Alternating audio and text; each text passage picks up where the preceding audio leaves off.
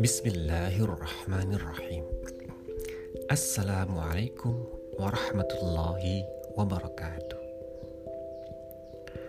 Kalimah Bismillahirrahmanirrahim adalah ayat pertama dari surah Al-Fatihah. Al-Fatihah adalah surat pembuka Al-Quran, sehingga lafaz Bismillahirrahmanirrahim adalah ayat pembuka dari keseluruhan kitab suci Al-Quran. Kalimah Bismillahirrahmanirrahim yang sering kita ucapkan dalam aktivitas kita sehari-hari memiliki makna yang begitu dalam yang apabila kita maknai dengan sebaik-baiknya, dengan sebenar-benarnya, maka Bismillahirrahmanirrahim akan memberi banyak kemudahan dan kebaikan dalam kehidupan kita. Kalimah bismillah dimulai dengan kata bi. Ada berbagai makna bi, ba, bi dalam bahasa Arab. Dalam konteks bismillahirrahmanirrahim, bi dalam hal ini bermakna al-musahabah, yaitu pendampingan, dan juga al-ilsaf, melekatkan sehingga dengan mengucapkan Bismillahirrahmanirrahim, maka sesungguhnya kita meminta kehadiran Allah, meminta pendampingan Allah, dan melekatkan Allah pada setiap aktivitas kita. Kalimat bi dilanjutkan dengan Bismillah. Bismillah adalah nama Allah yang paling utama di antara semua nama-nama lainnya. Sebagaimana firman Allah dalam surat Al-Ikhlas. A'udzubillahi minasyaitonirrajim. Bismillahirrahmanirrahim. Qul huwallahu ahad. Allah samad. Katakanlah dialah Allah yang Maha Esa. Allah samad Allah tempat meminta segala sesuatu kita juga bisa melihat surah Al-Isra ayat 110 yang bunyinya seperti ini. Qulid Allah awid'ur rahman ayyama tad'u falahul asma'ul husna. Yang artinya, katakanlah wahai Muhammad, serulah dengan nama Allah atau serulah dengan Ar-Rahman atau dengan nama yang mana saja kamu dapat menyeru karena dia mempunyai nama-nama yang terbaik.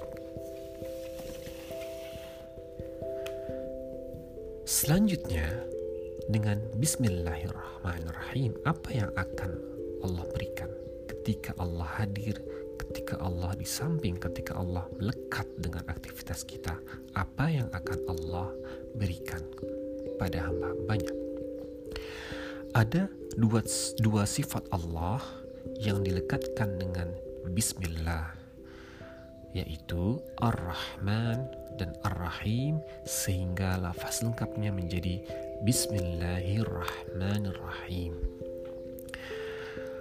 Ar-Rahman adalah sifat Allah yang maha penyayang yang dengan kekuasaannya yang tanpa batas memberikan anugerah kepada seluruh makhluk di dunia ini berupa kenikmatan-kenikmatan dan keberkahan di alam dunia.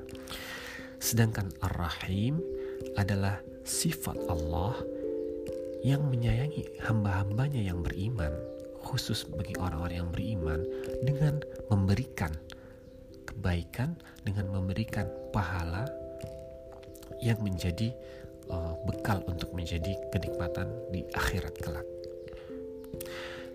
Sehingga kalimat Bismillahirrahmanirrahim memiliki dua makna, dua uh, konteks, yaitu dengan pendampingan Allah, Allah akan berikan yang pertama yaitu berupa kenikmatan di dunia.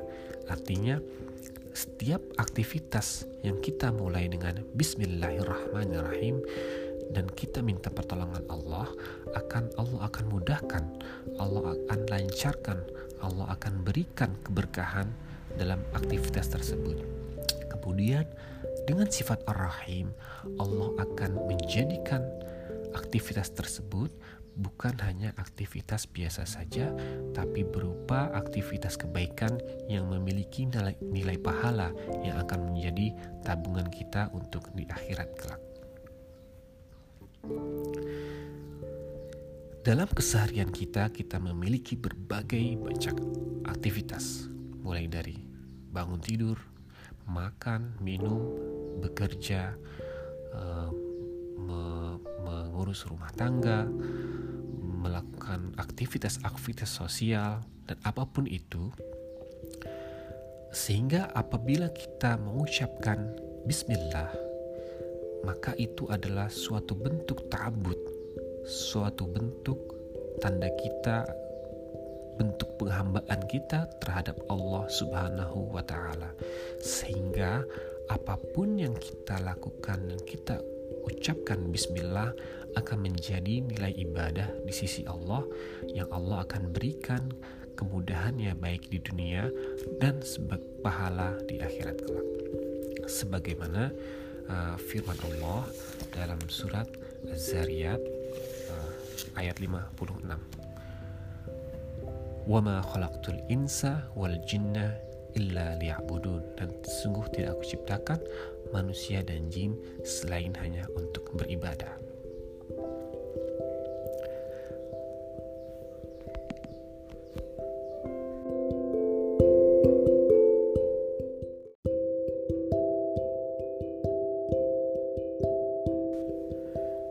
Dari ayat tersebut, kita memahami bahwa tujuan dan konteks kita di dunia ini tidak lain dan tidak bukan adalah sebagai wujud penghambaan kita kepada Allah Subhanahu wa taala sehingga mengucapkan bismillahirrahmanirrahim dalam di awal setiap aktivitas kita adalah bukti bahwa kita meminta kita adalah hamba Allah dan memohon Allah memudahkan setiap urusan kita dan menjadikan itu sebagai kebaikan untuk di akhirat kelak. Demikian episode kali ini yang benar sesungguhnya datangnya dari Allah Subhanahu wa taala dan apabila terdapat kesalahan itu dari saya sendiri. Sekian, wassalamualaikum warahmatullahi wabarakatuh.